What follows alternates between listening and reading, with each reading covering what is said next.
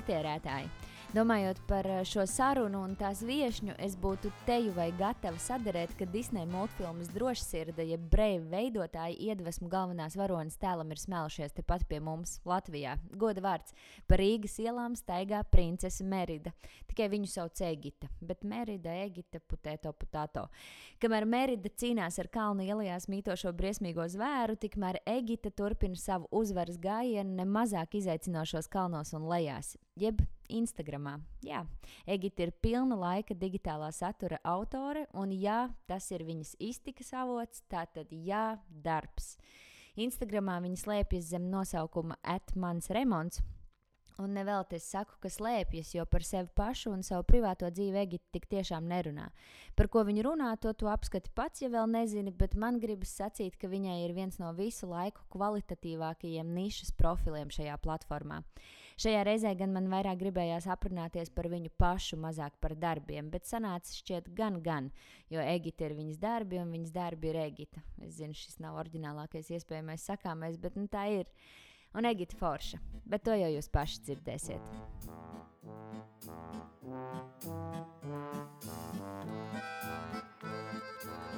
Nav jau nejausmas, ka tu muļķības nesarunā kaut kā. Tev jārunā tikai par to, ko tu zini vislabāk. Par sevi. Par muļķībām.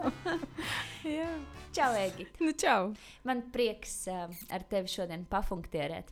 Kaut kā pēdējā laikā mūsu ceļi mijas un krustojas. Jā. Un es ļoti priecājos, ka mēs esam uh, iepazinušās un sapazinušās. Man arī beigas prieks. Jo zini, kā ir ar tevi. Mm, tas tavs darbiņš, kuru redz visi, mm -hmm.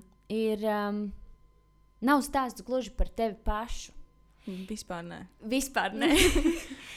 un uh, tāpat laikā tur um, no sevis neaizbēgsi, un tur nolasās arī kaut kas, uh, protams, uh, kas ir tāds tavs, piemēram, tava humora izjūta, mm. tavs asais prāts un mm -hmm. uh, tava kreativitāte, radošums un uh, tam līdzīgi. Līdz ar to um, nav gluži tā, tu nevari teikt, ka tu esi pavisam, pavisam aizslēpusies aiz vārdiem mans remonts. Ne. Kaut ne. kāda daļa egitas tur ir, bet uh, šodien man uh, gribas uzzināt mazliet vairāk par egitu. Un es zinu, ka tas nav tavs mērķis uh, tur sociālos tīklos un, un tā. Jā. Un tomēr nu, man gribas, piedod. Nekas, es urķēšu, urķēšu tevi un tā. Tas būs interesanti. Jā, bet um, lai mēs salauztu ledu Mm -hmm. Izstāsti to pašu sākumu. Tātad tu uh, no algota darba aizgāji, jo tu saprati, atnāca pie tevis, visums atsūtīja. Kas notika? Tā doma, ka uh, mm. no nu, mm. rīta es modīšos un būšu sociālo tīklu satura, satura. radītājs. Jā. Nē, es uh, saturu sāku radīt jau pirms es aizgāju no darba. Un tajā brīdī, kad um, īsnībā uznāca šis viss uh, briesmonis, kas mums te atnāca.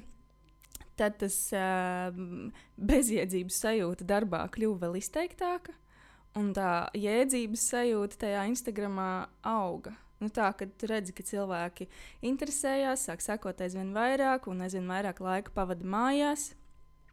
Un, uh, jā, un ņemot vērā, ka tas bija tāds uh, drosmīgs laiks uh, un, un iedvesmojošs laiks kaut kādām pārmaiņām diezgan daudziem, tad es arī lecu ārā no tā. Nu, īstenībā tas viss sakrita vienlaicīgi. Mana vakance kļuva diezgan bezjēdzīga kā mārketinga cilvēkam, jo mārketinga budžets ir pirmais, kas tiek nogriezts vienmēr. Uh, krīzes situācijās. Un, uh, Tad jau sāka nākt kaut kādi zīmoli, interesēties, kā būtu, ja mēs tev atsūtītu dāvaniņu, kā būtu, ja mēs tur tā, šitā. Un tad es sapratu, labi, jāieliek ir visa jauda, viss spēks iekšā tieši Instagramā. Jāizpēta visi iespējamie blogi par to, kā to vispār audzēt, un, un kā tas dzīvo, un kas ir algoritms un tā tālāk. Un, uh, Un jāstāsta par to, kas notiek manā ikdienā, jeb remonts. Nu, vis visādos objektos, visādās mājās. Un... Bet sākotnēji jau tas tā par domu, ka tas kļūs uh, par remontu viskaut kur, ne tikai tavā dzīvoklī. Jeb, jeb sākumā tas bija tikai pateicoties tam, ka tu gāji cauri šim visam procesam. Uh, sākotnēji īstenībā tas remonts pat bija tur tā vienā oficiālā, tad kaut kur tur draugi kaut kur remontēja tas dzīvoklis, at, atnāca. Nu, īstenībā tas bija viss tādā lielā mutulī kopā.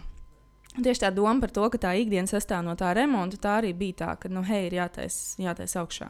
Kaut kad vēl pirms, pirms eh, šīs idejas par remontu un vispār par manas remontu.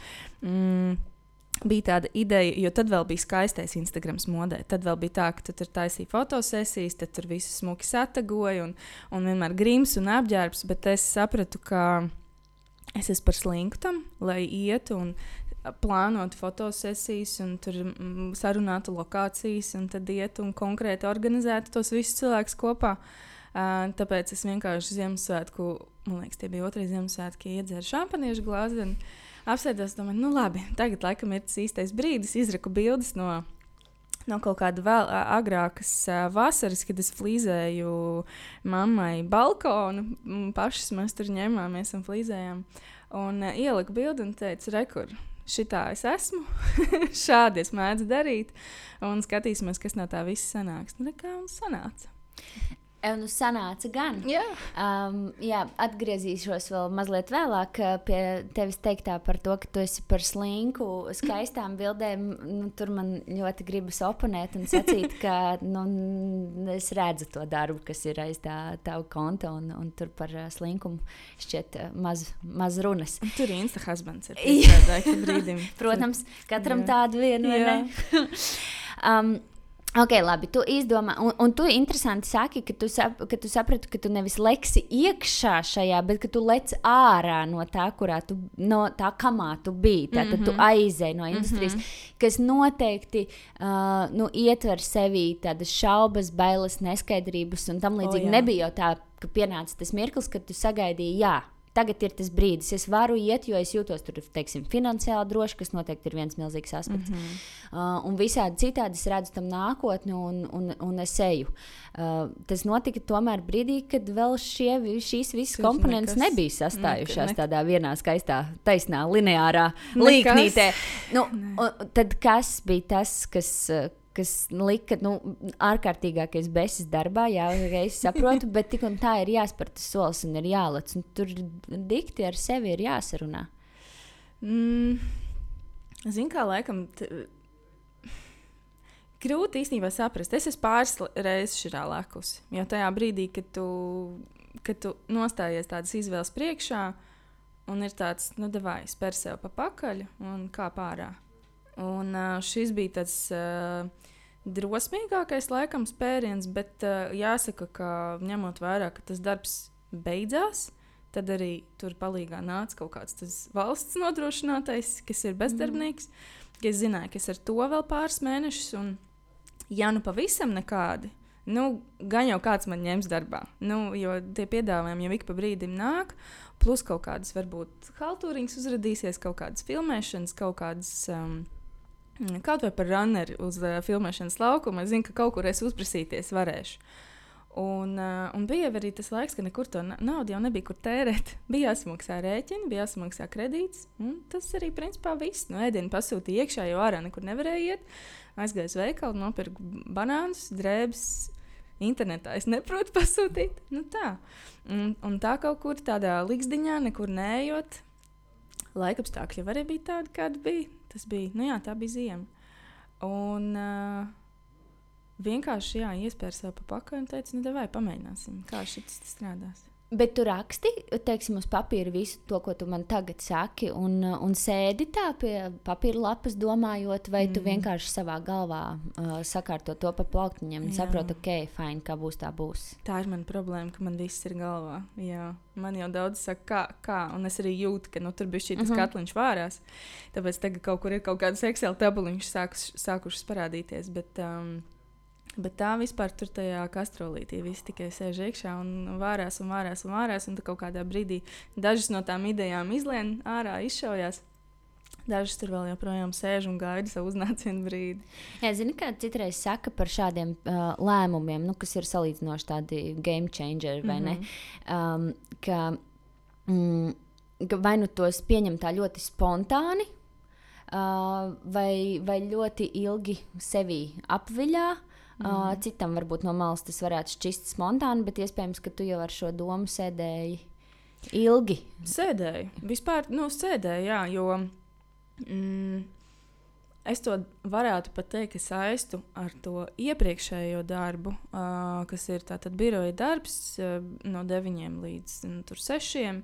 Bet tāds uh, ļoti foršs, foršs kolektīvs, um, foršs priekšnieki, viss ir super. Tikai tajā brīdī, kad tu saproti, ka um, entuziasms, ar kādu nāca strādāt uz vietu, un ar tām domām un idejām, kas šķiet, ka varētu to visu vai nu vidi, vai, vai tieši to uzņēmumu, un, un celt tur visus apgriezienus un, un peļņas rādītājus un tā tālāk. Ja tas viss ilgstoši tiek noklusināts, manā gadījumā tie ir kaut kur divi, trīs gadi kad tas mans uh, motoriņš saprot, ka labi, šitu mēs nevarēsim izbraukt cauri. Uh, šeit bišķīt uh, tomēr tā hierarhija nospiež uz leju, ka tie lēmumi mm, nesaskan varbūt ar tām kaut kādām manām vērtībām un ar kaut kādām tādām kvalitātes. Uh, nu, vi, visu kaut kādu iekšējo tādu pasauli, un tu saproti, ka nekas jau arī nemainīsies, jo tu esi, nu, kā, es esmu ienācējis šajā sistēmā, un tā sistēma es viņu nesalauzīšu. Kaut gan visi. Bet tu centies. Tu jā, gribēji. jā, es cenšos. Es, es vienmēr esmu visos uzņēmumos, kurus ienāku. Es esmu patriots, es, es um, cīnos vienalga, cik tur ir uh, bijusi skandalozas pagātnes uzņēmumiem, vai, vai tieši otrādi viņi bijuši klusi un mierīgi un neko. Es vienmēr cenšos, un neju, un runāju, un stāstu kaut kādas idejas, un tā. Un vienmēr tas viss tiek uzklausīts, tikai beigās tas transformējās nevis tajā, ka tās idejas tiek realizētas, bet tajā, ka Egitai tiek piešķirts tur, um, vēl viens darbiņš, un vēl viens darbiņš, kā būtu, ja mēs uztaisītu vēl mājaslapu, un kā būtu, ja tu palīdzētu nofilmēt Ziemassvētku video. Nu, kad apkraujās ar visām tām radošajām lietām, jo parasti kaut kā sanāk, ka es esmu tāds radošākais cilvēks kolektīvā. Vienkārši dabiskā tādā veidā, un, uh, un pēc tam saprotu, nu, mm, īsti jau nav jēgas, jo nu, tā video nekas jau tieši tajā uzņēmumā nemainās. Tu un... gribēji darīt lielākas lietas, vienmēr sakot. Es gribēju, lai visi saka, jā, darām, jā, tur uzlabojam kvalitāti un tad koncentrējamies tikai uz to un naudu bišķi pagaidām noliekam malā, jo mums taču jau sanāk, mums taču jau pietiek.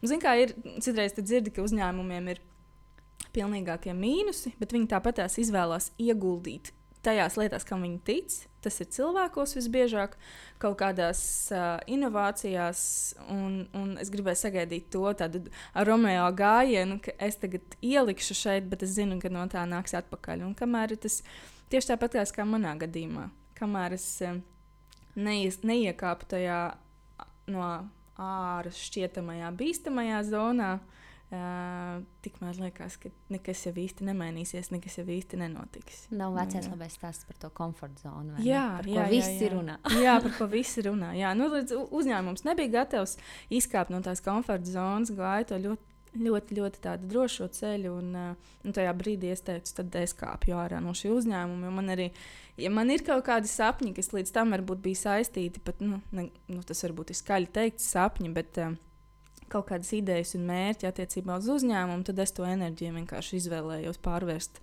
un virzīt uz sevi. Un tā jau ir. Jā, tas bija tas. Man nav te pultī pogas, citiem podkāstiem ir, bet, ja būtu, es tagad ieliktu to aplausu podzi. Ah. Šo būs interesanti paklausīties un pierakstīt priekš sevis arī. um, tu, tevī snauž tāds uh, mazs revolucionārs, un, un tā tas ir bijis uh, vienmēr. Es esmu dvīns pēc horoskopa. Un, um, Tāds mainīgs, ja? Saka, ka... Jā, un tas viens bieži vien skatās uz to otru un domā, Dievs, ko tu dari? nu, kā, kā, kā, nu, ir, Kam tev šis? Tā, ir taču kaut kādi standarti, lūdzu, iekļaujies, nele, nelec tik ļoti, un tad ir tas otrs. Kurš saka, nu, kā es negribu būt pieaugušais, kuram rūp tikai tur uh, cik vīnā ir tanīna un, mm. un dzīvokļa kredīta procentu likmes. Nu, ir kaut kādas tādas foršākas lietas, pa kurām, uh, pa kurām domāt, uh, ko, ko izbaudīt. Un, uh, un tad es tur tā cīnos viens ar otru. Tāpēc pa vidu ir kaut kas tāds. Dīvains, laikam, Tavs izskats vairāk pauž to otru dvīnu, to, kurš ir tāds mazliet dulāks. Un, uh, un tu jau zini, es esmu tev atzinusies jau vairāk kārt, uh, ka es fanoju un turpināšu mūžam droši vien fanot uh, par taviem uh, matiem, par to, Jā. kā tu izskaties. Tavs izskats tiešām ir super tāds karakteristisks, ļoti izteiksmīgs un nevelti to arī tādēļ esi um, bijusi un esi vēl aizvien redzama un būsi vis kaut kur, uh, kas tiek iemūžināts visādos video un foto formātos un tam līdzīgi. Jā. Tev bija iespēja tātad izvēlēties arī šo ceļu. Ok, es nezinu, vai šo sauc par modeles karjeru, jo mm. droši vien tas nav tas uh, tipiskākais, ko es iedomājos nu, ar tevi saistībā. Domājot par modeli, nu es nedomāju, ka tu ietu tur par Runaway Versace skatē. Es es... Bet es ticu, ka tu esi gājusi. Bet, uh, bet tieši dēļ tā, ka tādi, tādi kā tu ir retāk nekā tādi kā es, piemēram. Un tad man šķiet, šis ir arī superīgs potenciāls, ko izmantot. Tev nav bijis nevienu brīdi tāda doma, ka šis varētu būt tavs um, pilna laika darbs, un tu, un tu um, pelnītu naudu ar savu izskatu. Nu, nav bijis tā, ka nav mēģināts, bet nav mēģināts tā, ka es tagad tieši un cīnīšos ar sviedriem un asinīm par to, lai kaut kur izcīnītu vietu. Es esmu bijusi uz šeit vāka. man liekas, man bija kaut kāda 19 gadi, laikam. Un tad jau likās, nu, tad, nu, tad mhm. re, kur es te esmu. man augstākā virsotne ir sasniegta. nu, arī, bet nu, tagad sauciet mani vēl vis kaut kur. Bet nē, nu, kaut kā jau tas. Um, es ik pa brīdim kaut kur plūstu. Ir tāda dzīves posma, kad es iekāpu un skatos, kur tas viss man aizvedīs. Nu, tad tās uh, modeļas lietas nu, nekur nav aizvedušas īsti, izņemot šeit vāku un, uh, un Rīga Fashion Week kaut kādu vienu apakšveres modes skati. Um, man, uh, mana tāda kaut kāda sirds lieta tomēr ir uh, filmēšanas laukums un laikam vairāk kadrā, jo tad nav tik trakas tās, um, tās, tās akcents tur. Jo, nu, filmē, filmējot, um, nevis strādājot filmēšanas laukumā aiz kadra, nu, tur nav dzīves tajā brīdī. Tu esi viss iekšā. Tu, esi, tu, tu domā tikai par to visu, kas tur notiek, par visiem, ka tev jāparūpējās. Nu, atkarīgs no kādā amatā tu esi. Bet uh, vienalga par visu pārdzīvo, uzpildījis lietu spīlē ārprāts, tagad, ko mēs darīsim. Un jau galvā jau funkcionē visus iespējamos scenārijus, un ka, kur to meklē, meklēt lietas sargs un tā tālāk. Tas ir, to es varu ļoti īslaicīgi saraut to smadzenes potenciālu, visu saspiest un, un, un, un pieslēgties, jā. Bet tas kadrs ir bijis mīļāks, ir, ir nu, patīk man. Nu, ja tīpaši jau režisors saka, jā, šis bija baigi superīgi, vai mācām tālāk. Tad ir tāds, yes! Nu, uh, Es nezinu, kāpēc. Nu, kaut kāda tur aktrise jau dzīvo tajā visā iekšā. Un tur arī tas dvīns nostrādā. Kad viens ir tāds varbūt nopietnāks, un otrs grib tā rotaļāties. Tad tā rotaļāšanās vēl tādā kino laukumā, tā ir. Nu, tāda vēl forša, tev par to maksā. Win-win. Jā, win-win. Bet uh, nu, bija viena tāda reize, kad uh, es gāju uz vairākām atlasēm uz filmu bet īsti ne filma nesalīmējās kopā ar mani un, un arī ar manu darbu grafiku. Es uh, laikam par to esmu priecīga, jo tā jau gribējās. Ļoti tur bija superīgs režisors un ļoti dīvains scenārijs, gan, uh, bet ne, nebija tā sajūta, ka šis ir par mani. Par mani ir multinīta brīva, jo to man daudz sūta, ka es izskatos pēc Jā, tās varonas. Es tieši reku brīvdienās šāvu ar loku, man tas zilums uz rokas oh. ir vēl. Jā, um, nu ja man būtu, ja man būtu tagad kāds piedāvājums, hei, lecam iekšā filmā, mēs tev liekam vienalga, tur kurā plāna lomā es ar visām, ar visām par. Um, ja nu klausās kāds uh, producents vai mm -hmm. režisors, jā, tā tad. Un, jā, jā, tā ir mana podkāstu auditorija. Viņi, jā, viņi parasti jā, klausās. jā, jā, viņi ķer ārā šeit. Jā, jā.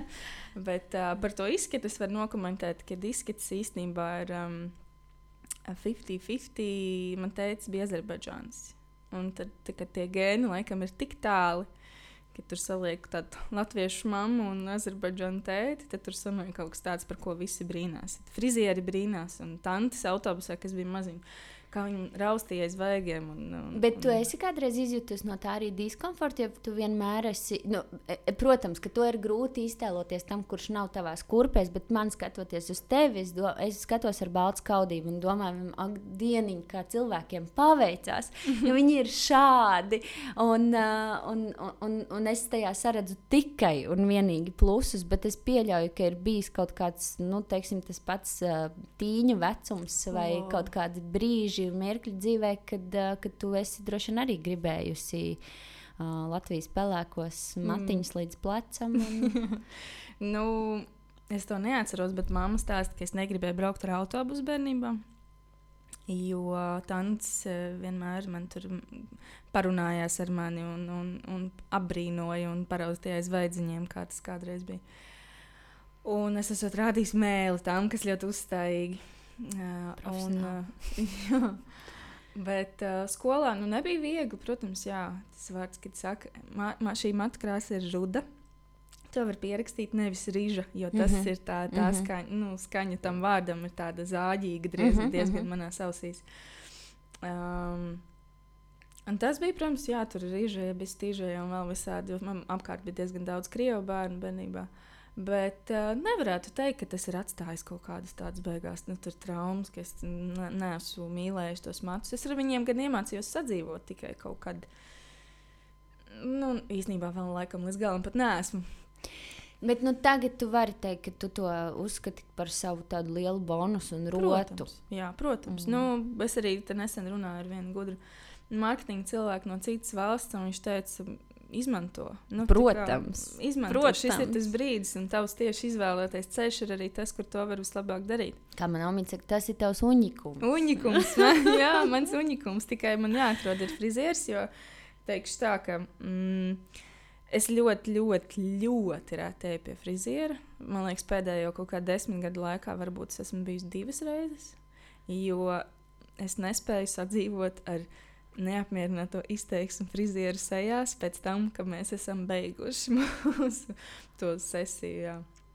Jo nu, nesaprotu to struktūru, nespēju kaut kā saprast, kā būs tad, kad slapjā veidā tas ir kaut kas garš un taisns, un tad, kad tas izžūst, tas kļūst par pūkainu. Un, ja to nesavāc kopā, tās pūkas, tad viņas tur tādas ir. Varētu šķist, ir viena nieka mata pati, vai ne? bet, bet cik daudz tie Jā. sevi ietver un cik ļoti patiesībā maina, un, nu, protams, tavu būt, nu, vispār tavu būšanu un, Jā. un to, kā Jā. tu patiesi veidojies kā personība. Tāpēc Jā.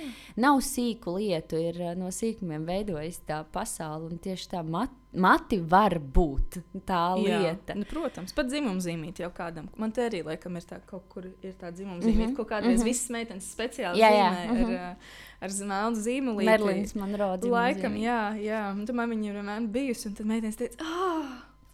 Un tāpat man ir ļoti dīvaina mēlīte.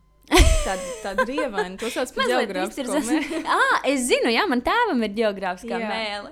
nu, lūk, bet tas ir atkal par to, ka tad, kad es biju, nu, man mm, vienam radiniekam, viņš ir BMXeris, bija, nu jau, bet um, viņam mazie puikas, viņš saka, parād, parād mēli, un es tā parādu viņu, wow, es arī tādu gribētu. Pat tādas lietas ir, kas nu, liekas interesantas. Neliels un... anatomisks uh, izklāsts par Egitu. Tik yeah. dziļi man jāatzīstas. Es nebiju domājis šajā sarunā iekļūt par tevi. Nu, nē, super forši, ka tu padalies, jo, jo tieši tā pienāk kaut kādā um, brīdī tas laiks, kad, uh, kad mēs iemācāmies visas šīs savas uh, šķietamās, mm. līdz, līdz tam šķietamās kaut kādas tādas. Uh, nepilnības pārvērst tiešām tajos savos uņikumos. Un, un, uh, Jā, bet ir, ir droši vien, ka ir jāpienāk tam brīdim. Un tur droši vien ir jāuzaudzē arī sevī tāda forša pārliecība un, un, un pašpārliecība un, un tāds. Um, Tāda laba sadzīvošana ar sevi, jo citādi, protams, tu saskatīsi visus, uh, visas šīs lietas tikai un vienīgi kā, kā savus mīnusus. Mīnus, nu, tur, tur laikam ir paveicies tajā, ka bieži sanāk dzirdēt komplimentus, Un tad droši vien tas ir tas, kas uh, mazliet uh, cer to pašvērtējumu, cer to pašapziņu, ka nav jau tikai tas. Uh, Nu, kā, ka tie unikumi jau ir īstenībā forši, un kad tie jau ir labi, un tie ir tie, ko cilvēks saskata un, un, un apskauž varbūt kaut kādā brīdī, bet tas jau ir tas, kas atšķir mani no kāda cita. Jā, tad citiem tā var būt ļoti bagāta iekšējā pasaule. Nu, es esmu tāds bijis uz āru vairāk. Nu, tad man rekurors uz āru arī. Uh, ir redzams. Un tā kā es eju pa ielu, un ja kāds uh, uzpīpina, nu es vairs neatskatos, es cenšos neatskatīties. Bet nu, bieži vien es zinu, ka mums bija tas tāpēc, ka tur tie mati vējā plīvo un izklausās, ja tā beigi, es nezinu, ka, nu, dīvaini droši vien. Bet, um, Bet tad, kad no kaut kādiem 11 gadiem nu, ir tā, ka tiešām uzpīpina, un ir tā, ka džeki mašīnām pabļauj garām, tur čau smukā un tā. Uh, nav baigi sakāpes galvā, bet nu, apzināties to, ka nu, tas tā ir. Un tajos brīžos, kad vajag, to var ieslēgt. Ļoti labi. Jā. Tieši tā, man vīrs vienmēr saka, ka ir jāzina savas stiprākās kārtas un tās jāliek lietā, tad, kad Jā. tās ir jāliek lietā. Jā. Man uz mēles ir superstulbs joks, par kuru atvainoju savu laiku, bet es to nevaru Šauji, nepateikt. Jā. Uh, par uh, rudiem, šajā gadījumā droši vien tas vairāk rīžiem cilvēkiem. Kāpēc Harijs Poters ir, uh, Harry Potera filmu žanrs ir fantastika? Tāpēc, ka rudajiem nevar būt draugi. un tad es iedomājos par tiem taviem tīņa gadiem šo stāstu. Oh, yeah. Bet, uh, protams, tiešām. Gingers do have souls. jā, jā, jā, tieši tā. Labi, absolūti muļķīgi viņš to kadalīt un tā. Uh, bet es esmu to dabūjis no savas ārā. Atgriežoties pie tavas šī brīža izvēlētās profesijas, mm. lai arī tā nav profesija klasifikatorā, tik vai tā mēs to tā sauksim. Yeah. Um, tad tu radi saturu sociālajiem medijiem konkrēti savam Instagram kontam, un uh, ir tās uh, mīmīmas vai mēmas, vai kā tās bildītas sauc, kur kā tu sev iedomājies, kā tas, kā tas, kā vecāki tev ir, mm -hmm. domā, ko tu dari, un tā, un es pieļauju, ka tur versijas ir daudz un dažādas, varbūt tev vecāki, nu tā, ja tev mamma, man liekas, ļoti labi zina un saprot, ar ko tu nodarbojies, bet, ne. ne, bet, bet es pieļauju, ka varbūt vecāki gan viņiem varētu rasties kaut kādi jautājumi, vai vecāki gadu gājumu cilvēki, Jā. kas loģiski, protams, ka Tad izstāsti, kāda ir tava darba diena, kā, ta, kā, kā notiek uh, full-time, uh, ja pilna laika influencēšana, strādāšana sev, strādāšana savam sociālajiem mēdījiem. Jā, šobrīd ir ļoti lielā hausā. Jo šis ir tas brīdis, kad ir uh, jāmēģina sa sakārtot procesi. Nevar vairs vienkārši tā visu paturēt prātā un laist pašplūsmā, jo klientu un dažādu zīmolu interese ir vaiprātīgi liela ja nu kāds šaubās, vai to var nopelnīt, var tikai ir, mm, grūtākais ir tas, ka neviens nevar pateikt priekšā, kā ir jāorganizē darba ikdiena. Ja tu aizies strādāt algo darbu, to pasakā, tad tu strādāsi no tikiem līdz tikiem, un, un tad tās galvenajos darba pienākumos ir tas un tas. Tad šeit es mēdzu jokot par to, ka tad, tad es esmu sev projekta vadītājs, um, tur uh, strādāju ar klientiem, um, sociālo tīklu menedžeris, grāmatvedis, fotogrāfs, videogrāfs, montieris, stilists un tur ar grimēšanu es vēl neaizraujos. Baigi, bet bet nu, vi, visi, tas, visi tie amatiņi vienā. Um, Līdz ar to ir tā grūti saprast, ko tagad un kā to visu uh, ķert un grābt un organizēt. Uh, grūtākais man iet īstenībā ar ēpastiem. Tie nogalina radošumu diezgan strauji un ātri. Tad, kad no rīta saproti, ka tā ir kaut kāda četri ēpasti, katrs klients vēlas kaut ko savu, tur ir dažna, dažādi līguma nosacījumi, dažādi ierobežojumi, un kā tagad tas viss, lai nesaiet viens otram pretī.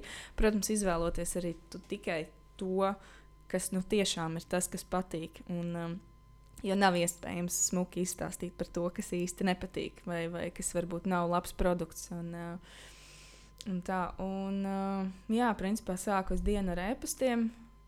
Un tad, ja paliek enerģijas, tad uh, saf, safilmē, vai safotografē, vai savaidoja sarakstu saturu.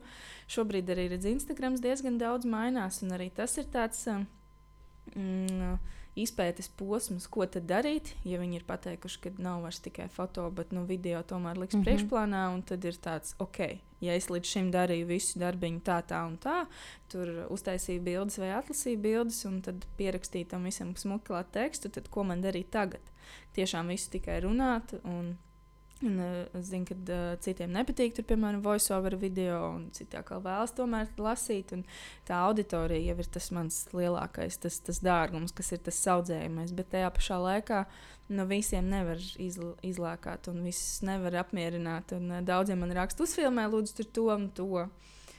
Bet nu, es nu, tiešām nevaru katrai individuālajai vēlmei, nepieciešamībai. Uh, mājas iekārtošanai vai remontā, tur izveidot saturu. Tās satura idejas jau ir kolosāls un ļoti daudz, tikai nedrīkst aizmirst, ka pat, lai parādītu, kā ir jānokrāso vienkārši galdiņš, man tas galdiņš ir jāatrod, tur kaut kur jānoliek, jāsagādā, tur visi nepieciešamie materiāli, un tad reāli pie tā arī jāstrādā. Viņš tur jāslīpē un jākrāso un jāžāvē un tā.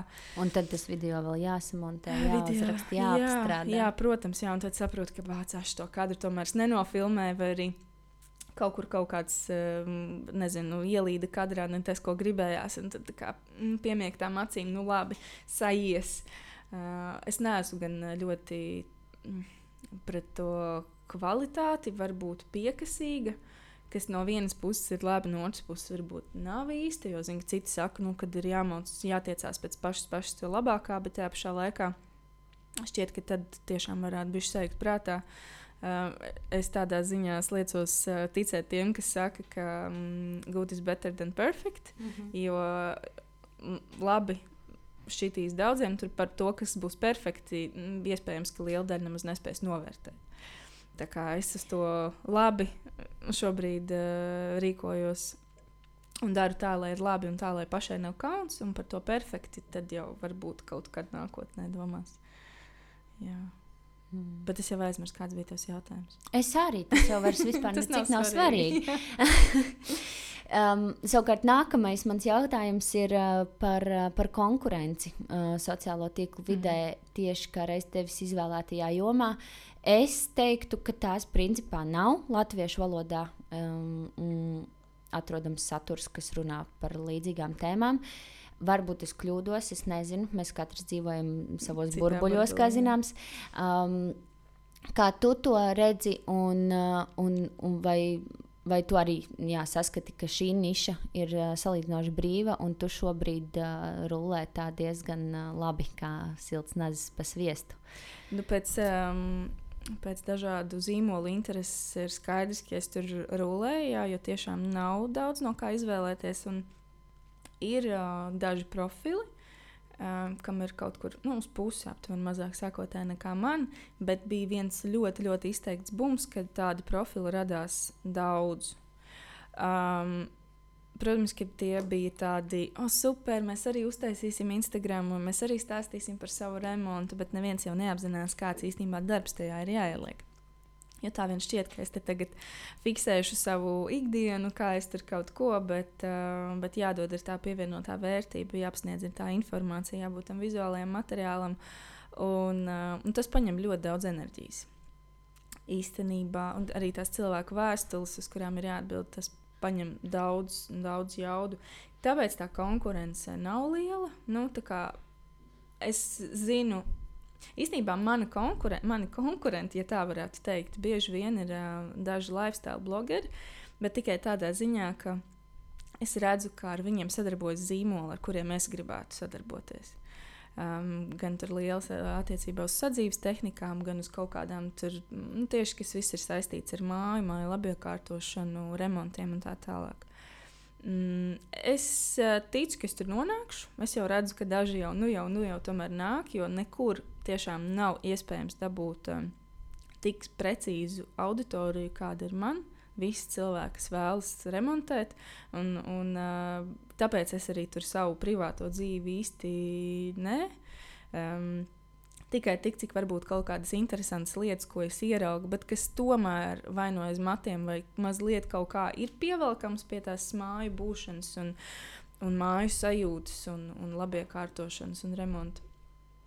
Tā kā auditorija man tiešām ir. Uh, ļoti precīza un kur nu vēl labāk. Nu, nevienā citā mēdījā tik, tik, tik kvalitatīvu auditoriju nav iespējams dabūt. Tāpēc es, es zinu, ja vēl kāds uh, nav pamodies un sapratis, ka Instagramā ir jāinvestē attiecīgi tajā influenceru mārketingā, ir jāieliek naudu, un no tā nāk atpakaļ, tad uh, nu, tūlīt, tūlīt jau tas notiks. Un es tur esmu jau priekšgalā ar savu, ar savu remontu. Jā. Mm.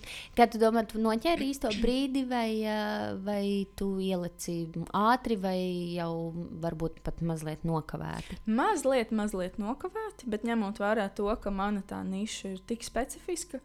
Un Iespējams, ka uz to brīdi bija specifisko nišu pārstāve, kas bija ar ēdienu, kas bija ar veselīgu dzīves stilu, kas bija ar modi un make-upu. Varbūt vēl kāda, tad uh, mans tas uh, mm, gājiens, es ceru, ka ir iedrošinājis daudzus meklēt arī vēl, vēl šaurāk un vēl, vēl specifiskāk un arī iet tajā, um, tajā savā tieši nišā iekšā. Uh, Jo citādi vienkārši ar dzīves stilu es nedomāju, ka šobrīd to varētu būt viegli izdarīt. Nu, tur ir jābūt vai nu ļoti skandalozam cilvēkam, vai, vai, vai vizuāli kaut kur varbūt interesantam. Nu, kaut kādam tur baigajam āķim ir jābūt. Baigam unikumam. Unikumam tur ir jābūt. Jā, tur vairākiem unikumiem varētu būt jābūt. Bet um, tas, ko es esmu mēģinājis pāris džekiem ieskaidrot, ka, nu, ja tev patīk cepēt, nu, pamēģini. Jo mm -hmm. nu, tur taču arī ir zīmoli, mm -hmm. un tur taču arī ir gan apģērbs, gan, gan tas, un plus vēl tas ir tavs hobijs. Nu, tas ir tas, ko tev patīk darīt. Nu, pastāsti kādu tārpu, tu tur spraudas tā āķa, un es ticu, ka vēl ne tikai džeki, bet arī meitenes pavilksies, jo arī meitenēm patīk makšķerēt. Manuprāt, vispār vīriešiem targetēts uh, materiāls ir uh, ar milzīgu potenciālu oh, uh, sociālajos tīklos attīstīties tieši tā iemesla dēļ, ka jā, to nav. Otrkārt, protams, skaidrs, ka arī vīriešu auditorija tajā uh, tur dzīvo mazāk, uh, bet, uh, bet pietiekami kvalitatīvi, mm -hmm. es domāju. Un, uh, tieši tā kā tu saki, tur ļoti, ļoti precīzi var. Uh, var var saprast un uzzināt, ka, ka, kas viņi ir un ko viņi ēd, un, um, un trāpīt mērķī.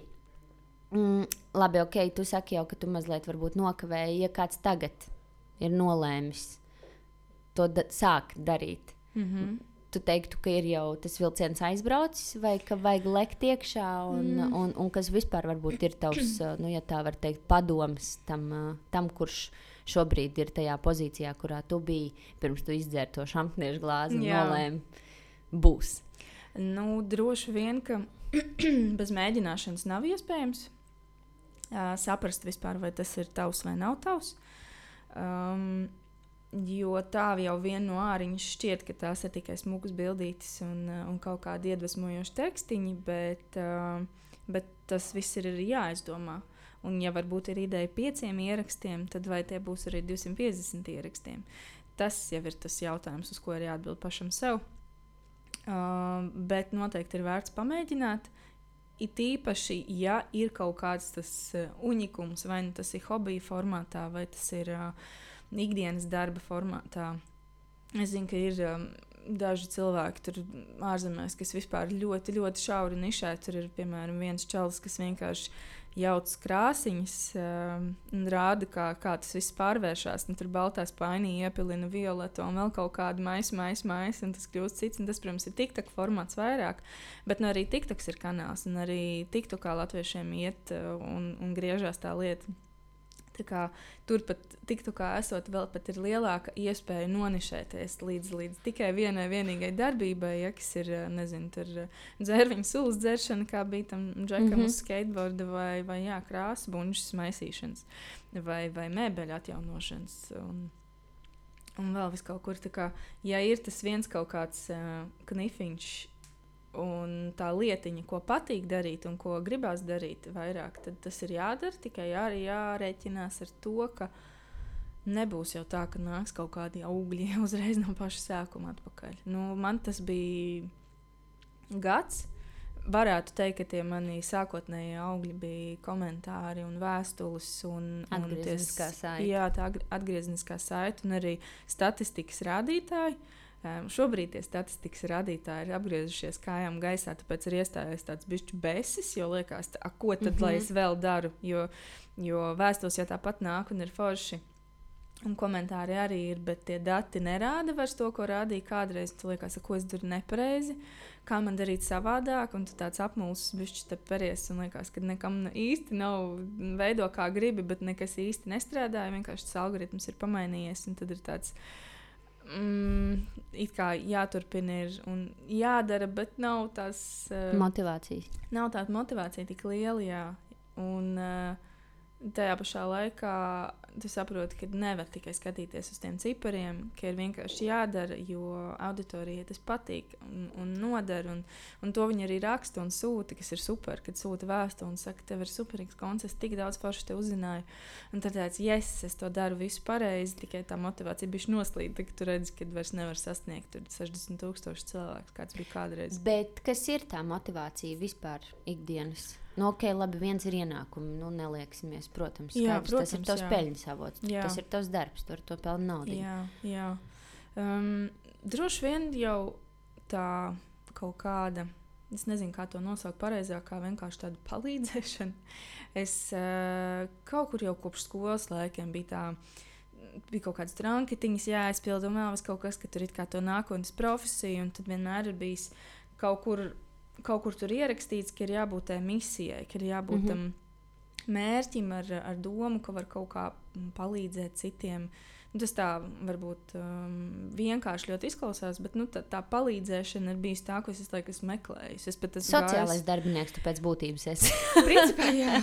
jā, es uz ielas piesienos cilvēkiem, kas ir apmulsuši. Viņi, piemēram, pēta karti, viņi staigā uz apli un nesaprot, kur viņiem jāiet. Es parasti pieslēdzos un kā, nu, jums kaut kā palīdzēt. Viņi, jā, jā, priecīgi. Un, jā, es pat gāju vienreiz uz interviju uz kaut kādu tādu ļoti, ļoti sociālu iestādi, kur viņi skatījās man lielām acīm un teica, ka nu, tādu naudu mēs tev nevaram samaksāt, ko tu mums prasi. Un, nu, arī pēc nu, tā, kā, kā es tur ienācu, viņi teica, nu, tu laikam nebūsi īstais cilvēks priekš mums šeit, bet man tāds, nu, kur tad lai es eju, ko tad lai es daru, ja es pat šeit neesmu vajadzīga. Un tad, kad tāpat tas Instagrams, tad jau es sapratu, ka nu, rekur arī ir tā kaut kāda tā tāda pievienotā vērtība. Mani, jā, ka es varu to apmulsumu, kas ir tajā māju labiekārtošanas pasaulē, kas ir tajā remontā, kādam palīdzēt atrisināt par to, kas vispār ir, kur, kurā virzienā skatīties, kur ko pirkt, kas ir biežākais jautājums, mm, kādus materiālus varbūt izvēlēties vai no kā uzmanīties un, un kā vispār iemīlēt un sadraudzēties ar savām mājām. Jo to daudzi ir apjukuši un nemaz nesaprot. Nu, kā nu es te tagad nopirku, un es te tagad dzīvoju, man nepatīk. Kāpēc man nepatīk? Tāpēc, ka jau tu dzīvo īstenībā vēl tajā iepriekšējo saimnieku mēbelēs, sienās, visā tajā, ko viņi ir atnesuši. Tur jau nav ne, ne grāma no tevis. Un uh, bez darba tādas ielikšanas un bez uh, funkcionēšanas tur nevar to māju uztaisīt par savu māju. Vienalga, vai tas ir dzīvoklis, vai tā ir dārčiņa, vai, vai trailerīts, vai, vai māja. Tur ir uh, jāieliek sevi tajā visā iekšā, un tikai tad var atrast un sadraudzēties. Mm. Jā. Mm -hmm. Mm -hmm. Tev pašai ir tie piemēri, uz kuriem tu raugies, vai smēlies idejas, vai, vai saredzi sevi, piemēram, tur nākotnē? Oh, jā, jā, bet tie pārsvarā ir amerikāņi. Jā, viena tikko arī ģimenīte, viņi laikam ir beiguši savus uh, YouTube gaitas, un tas ir YouTube saturs. Jā. Bet to tu vēl neesi radījusi. Nē, nē Bet man... tāds ir tā, nākotnes mērķis. Es uh, gribētu pamēģināt garā formātu saturu, bet Instagramā. Jo uzšaut uz divām platformām arī varētu būt bijis uh, grūti un ekstrēmi.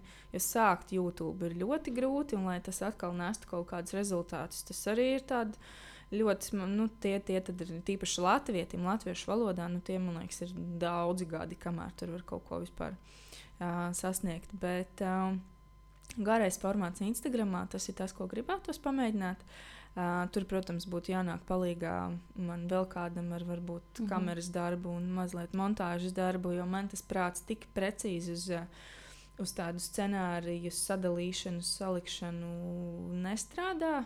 Es varētu, bet tad tas prasītu nedēļām laiku, un tas kļūst kā neefektīvi. Um, Tad ir tāds uh, Lone Fox uh, čalīts uh, YouTube, super, super jauks džeks. Viņš uh, īrē Un, un to, ko viņš īrē, viņš pārvērš par pasakainiem namiem ar uh, savu tieši atbalstītāju palīdzību un, uh, un savu ieguldīto darbu. Tur nokrāso sienas, pieliek skaistākus aizkarus, izvēlās tur dažādas mēbeles, un tad liekas, kā tas vispār ir iespējams, ka kaut kas tik vienkārši ir kļuvis par tik interesantu, un tik košu un tik skaistu. Un, uh, un to pārvēršot saturā, un vēl ar to, ja sanāk nopelnīt. Um, no atbalstītājiem tas vispār ir kolosāli. Un plus vēl tur mērķis viņam ir, un, un viņš tāds mans, mans uh, nevarētu teikt, ka elks, jo es abrīnoju vienkārši viņa darba formātu, darba spējas, un cik viņš tāds jauks un pozitīvs un kāds viņam sanāk. Tas ir. Jā, un vēl, vēl ir daži tādi youtuberi un arī Instagramā, jā, kas māca savas. Um, savas prasmes attiecībā uz kaut kādām tādām mazliet dizaina lietām, bet ne tik ļoti par interjeru dizainu. Tas nav. Tas drīzāk ir par uh, izmēģināšanu, uzdrīkstēšanos izdarīt kaut ko tādu dīvainu savā mājās, un tik beigās tas pārvēršas kaut kādā tādā wow efektā. Bet tu reāli redzi šo notiekumu ar sevi Latvijas auditorijai? Grūti īstenībā saprast, vai kādam tas varētu interesēt. Jo mm, Es pati šobrīd, iekārtojot sev mājas, ar, eju tādu ļoti konservatīvu, diezgan ceļu. Man tur varbūt ir tāda liela kristāla lustra, ko nedaudzi savā mājās uzlikt. Tu pat to īsto smuko vēl nemaz neesi redzējis. Okay, labi. Jā, jo tā, tā ir tā, par kuru es tā mazliet tā šaubos, bet ir otra, kur ir, es tā pēc tam pa- parādīšu. Okay. jo man vēl nav vienkārši smukās bildes, lai, uh, lai ieliktu. Um, Bet uh, es jau tā funkcionēju, jā, kad man gribētos, varbūt to vienu kolonu kaut kā nokrāsot, un varbūt, kad man gribās to neonu zīmi pie sienas. Un man īstenībā gribās mājās mazliet tādas diskotēkas sajūta. bieži Neon vien. zīmes tev ļoti silti iesaku pielikt pie sienas, jo tad tavs uh, Instagram algoritms atkal uzraus kosmosā. Jo es tā izdarīju absolūti nekādā saistībā ne ar Jā. Instagram, neko, bet savā studijā. Un uh, tici vai nē, bet jautājums par to, kur es to dabūju, Ah, kā es jā. to dabūju, vai es to Jā. sūtīju, kur es to sūtīju. Ir uh, viens no visu laiku populārākajiem. Mm. -hmm. Tā kā uh, jā, neon zīme un kā tā top, kur, kurš to Kurš to- ražo kurš un to kā to ražo, pasūtīt, jā. kā notiek monta, pielikšana pie sienas, kas Viss, tur kas viss. kā tas viss ir. Viens liels un labs jājams zirdziņš, ja Ok, to es tev novēlu. ok, Go jā, for it. Jā, Tas, būs. eh, tas tev izdosies. Būs. Mm, Kā tu pašizglītojies eh, visā šajā stāstā? Jo skaidrs, ka neviens, varbūt es jau stingri kļūdos, un sen jau kāds, eh, īpaši rietumos, ir sarakstījis grāmatas par to, kā radīt eh, veiksmīgu saturu mm. Sociālajiem tīkliem un tam līdzīgi. Bet, bet skaidrs, ka tam nav ārkārtīgi daudz priekšgājēju, šim nav kanonu, pēc kuriem vadīties. Tur nav tās, ir kaut kas tik, tikko, kā burtiski vēl sajūtām, sataustām mm -hmm. kādam piemēram, noticis, no kā tu vari mācīties, bet nu, nav neviens, kurš tev tagad uh, izstāstīs, kā būt un kā, kā vislabāk būt. Uh, kas ir tie tavi resursi un avoti, kuros, uh, kuros tu skaties? Uh, Um, mm. Nezinu, smelies zināšanas. Es domāju, nevis tieši radošas idejas, mm -hmm. bet tieši kā tu, piemēram, jā, izpēti tos pašus algoritmus, kā tu skaties, uz kurien ved viss tā satura attīstība un tā. Tas, ka neviens man nevar pateikt, kā būt šajā darbā, ir pats foršākais. Ja tas nozīmē, ka neviens īsti nevar pateikt, ka es esmu uh, baigi smagi kaut kādā brīdī Mm. kļūdījusies. Uh, bet visādi citādi tas ir YouTube. Tas ir uh, YouTube, tie ir dažni dažādi. It īpaši tajā brīdī, kad ienāk kaut kādas pārmaiņas. Um, ir, protams, Instagram, Instagramam tas uh, creator profils, ir arī viņus. I, Es tagad neatceros, kādi burti ir tam priekšniekam, bet arī viņš daudz ko pastāsta par to, kādas pārmaiņas ir gaidāmas. Un, um, es zinu, ka daudziem tās uh, lielās pārmaiņas uh, Latvijā, kā informācija, atnāk diezgan vēlu. Ja viens cilvēks nav jau iekšā Instagramā un neinteresējas par to, tad uh, mūsu vietējie eksperti šad diezgan novēloti par to sāk runāt, kā par notikumiem. Tur, piemēram, tas, ka labi tagad par to, ka Instagrams vairs nav tikai foto, bet ir arī vairāk jau video platforma par to, kā visi bija uzķēruši. Bet tajā pašā laikā neviens nestāst par to, ka Amerikā par um, storijiem drīz sāks varēt, uh, varēs um, prasīt naudu. uh, bū- Ir uh, live badge, par kuriem jau tiek maksāts. Es gan nezinu, kurā brīdī tas atnāks līdz Latvijai, vai tas vispār atnāks līdz Latvijai, vai tiešām Instagrams gribēs kādam latvietim maksāt naudu par satura veidošanu. Tas jau būtu kolosāli.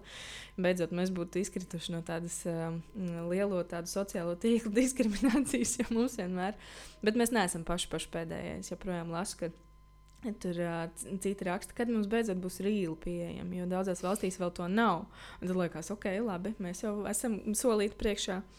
Uh, bet, uh, jā, sa, principā sagrābstot no vis kaut kurienes, ja man um, kaut ko jūtu, ka es kaut kur bremzēju, tad es ierakstu to YouTube atslēgas vārdus, un tas ir kolosāls search engines, kur var atrast visu. Un, uh, protams, kad ir jāmāk izšifrēt, kas no tā visa ir pseido-ekspertu viedoklis un kas ir tikai klikbeits, kur ir kāds izdomājis, ka uz šo te tagad visi meklēs, un tāpēc man tas video ir jāuztaisa. Bet saklausot uh, piecus, sali var salikt kopā kaut kādu savu tādu patiesību, kurai gribās noticēt, varbūt vairāk, un tad tajā virzienā arī augt.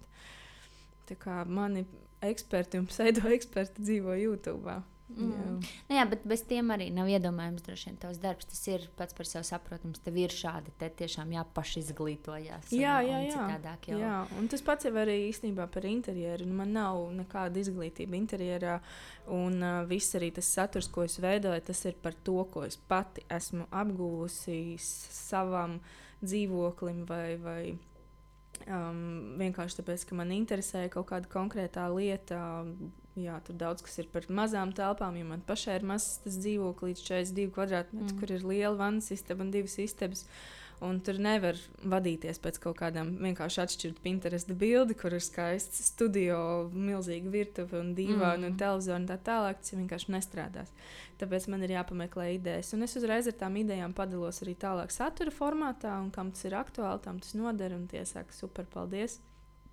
Un uh, kam nav tie paši tālāk, un gaida, kad es stāstīšu par to, kā pārkrāsot virtuves skāpīšu. Nu, kā, mm, tur arī to satura formāta iedvesmu, pat ne formāta, bet tieši ko likt tajā saturā, bieži vien arī kaut kur YouTube sanāk no, noskatīt un liekas, ah, pareizi, bet man taču pašai šis būtu jāzina attiecībā uz savu dzīvokli, un tad es to topiku izpētu, un tad es par to pastāstu tālāk. Jā. Mm. Mm. Jā, nu kaut kādā ziņā tu tomēr uh, dzīvo savu, uh, lai arī tas sociālai tīkli nav par tavu dzīvi, mm, nu, jā. personīgo varbūt tādu. Uh, piemēram, par tavām attiecībām, nezinu, vienalga ar ko, ar kaķi kaut kā, bet tāpat laikā tik un tā tas ir par tavu dzīvi. Tā, tavs darbs ir tava dzīve šobrīd. Jā, jā, un tā droši vien tas ir, kad jā. tu nolem strādāt sev. Jā, jā. Um, ok, YouTube, nē, bet eh, garāka, garāka Instagram video un, un tāds formāts un šāds formāts, tas, tas ir tādā sataustāmā kaut kad nākotnē, un, un es zinu, ka tev izdosies, veiksies un viss sanāks. Bet, ja tu tā globāli paveries mm -hmm. uz sevi, es neprasīšu tev desmit gadus plānu, nestraucies, bet, uh, bet kā tu vispār redzi, nu, un ko tālāk? Skaidrs, ka šis beigsies, šī platforma nāks nākamā un tam līdzīgi. Kā tu, ko tu dari šobrīd ar sevi? Tu būvē savu zīmolu, lai, lai tālāk tas strādātu jau pats par sevi, un, un piemēram, tās būtu konsultācijas, vēl kaut kas, mm. kur tu, tu izplatīsi tos spārnus. Tev ir skaidrs, vai tu go with the flow? Un... Skaidrs man nav. Skaidrs man noteikti nav, jo šobrīd arī es nezinu, vai ir iespējams uzbūvēt piecus gadus, des, desmit gadus plānu, tāpēc ka gan tehnoloģiski. Nu, jā, jo delta gan... nāk. Jā, labi. Es nezinu, kad es publicēšu šo sarunu. Varbūt tā jau ir klāta jau sen. Jau, jā, un viss jau mēs jau. jā, bet uh, pat, pat bez visām uh, deltām un, un citām kaitēm uh, nevar. Uh, ņemot vērā to tehnoloģisko un visādi citādu progresu, kā mēs te šaujam raķetē, man būs interesanti palasīt par šo laiku, tad, kad es būšu vecs firma tānti grāmatā. Noklausīties šo podkāstu. Noklausīties, protams, podkāstu, jā, bet, bet arī izlasīt grāmatā, kā kāds ir aprakstījis to, kam, kur mēs šobrīd dzīvojam, kas tas ir gan tehnoloģiskā tādā attīstībā, nenormāli straujā, kurai pat nevar īsti izsekot līdzi. Tāpēc saprast, ko mēs, mēs darīsim un ar ko pelnīsim naudu pēc uh, pieciem, desmit gadiem, nav nejausmas. Tas, ko es varu šobrīd uh, darīt, ir skatīties kaut kādiem labajiem piemēriem, kas ir tas, ko, ko dara citi un kā, kā citi varbūt sevi kaut kur tur monetizē un izdomā kādus vai nu produktus vai kā. Bet uh, gribās kaut ko taustāmu. Kas tas ir taustāms? Es tā šaudos un šaubos, nav nejausmas, ja godīgi. Uh, joprojām man gribētos veikalu. es gribēju teikt, manā galvā šobrīd pilnīgi trakas lido Jā. vismaz trīs, četras domas. Vien, viens ir jā par tādu interjeru salonu, kaut kas tad ir par televīzijas raidījumu, kurš es ticu, ka kaut kad drīz būs. Un starp citu, visi runā jau 11 gadus par lineārās televīzijas nāvi, un kāda nav nomirusi, tā nav. Tāpēc es tev novēlu, protams, arī tajā pabūt ar savu autoru raidījumu, kas noteikti ir viena arī brīnišķīga niša, kur tev būtu kaut kas vēl tikko izlidoja cauri manam uh, prātam, bet katrā ziņā. Um, Grāmata, laikam, bija trešā jā, lieta. Jā. Jā. Uh, bet katrā ziņā, jā, um, tev noteikti ir nu, es nezinu, es tiešām redzu tik lielu potenciālu un, uh, un foršas lietas, ko darīt un kur augt. Jā, ir, ir daudz kur plēsties. Un tas ir tas interes, interesantais un tas uh, vēdera kutinošais, ka īstenībā jau nevar zināt, kur tas viss aizvedīs. Jo šajā brīdī, tiešām, kā tu saki, go with the flow, es uh, veidoju peldu tādā. Tādā dīvainā tajā upē, kur neviens man nevar pateikt, kur tas man aizvedīs, kur neviens man nevar pateikt, kā man ir jādara. kuru kādu, pa, kādu pati atbild uz e-pastu sarakstīja, tādu aizsūtīju. Neviens priekšnieks nesaka, ārprāts, kādu varēja atļauties kaut ko tādu uzrakstīt. Jo arī savu korporatīvo valodu es varu pati diktēt, un, un es eju pie klientiem un saku, čau! Nu, tad uh, strādāsim kopā, un jūs man palīdzēsiet izburties kaut kādu, kas ir kanalizācijas, tur vispār valoda. Jā, jā, mēs tev palīdzēsim. Tad es saku, super, mums ir pa ceļam. Un, uh, un kur tas viss aizvedīs? Nu, nav nejausmas. Nu, tad... Kad domājat, tas mūsu paudzē vispār raksturīgi dzīvot ar. Um, Nevisai konkrētu domu par rītdienu. Man liekas, tajā, ka mēs tik ļoti dzīvojam ātri, mainīgā laikmetā, mēs nemaz baigi savādāk nevaram. Jo man liekas, ir grūtāk mm, izkaut savu plānu un pēc tam aplausties, ka vienkārši tas plāns nav iespējams, jo ir cits, citi apstākļi. Tāpat laikā ļoti daudz mēs tiekam vedināti domāt par mērķu nospraušanu un, un, un savas vīzijas izstrādi un tam līdzīgi. Un Jā, bet tas mērķis jau var būt uh, attiecībā uz kaut kādām tādām lielajām vērtībām, bet cik detaļās niansēti. Ir jau dažādi ceļi, kā aiziet uz mērķi. Varbūt es iztēlojos to, to kaut kādu vienu ceļu, un kā es arī ļoti sapņoju. Tas var būt, tas... bet visticamāk. Nu, visticamāk, ka tā jau būs. Jā, kā, kā es arī kaut kur sapņoju, ka es teiktu, strādāšu lielā kaut kādā korporācijā. Un...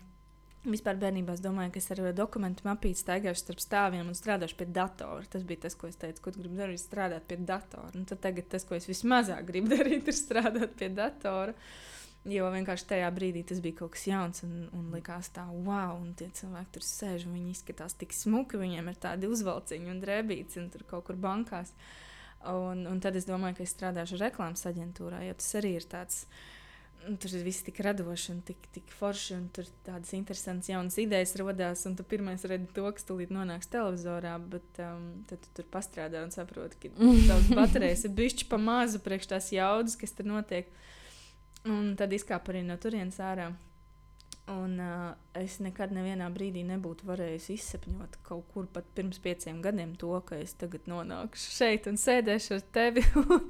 un mēs ierakstīsim podkāstu, ka es vispār zināšu tādu vārdu. Labi, pirms pieciem gadiem varbūt zināju, bet. Uh, Bet ka, ka, ka tas notiks, nu, to, to nevar nekādīgi izfunkcionēt. Un kas atnāks uh, um, pēc šī podkāsta varbūt vēl kāds kaut kur saklausīs un teiks, hei, darām kaut ko. Un kas tas būs? Man nav nejausmas. Un es visdrīzāk teikšu, jā, darām.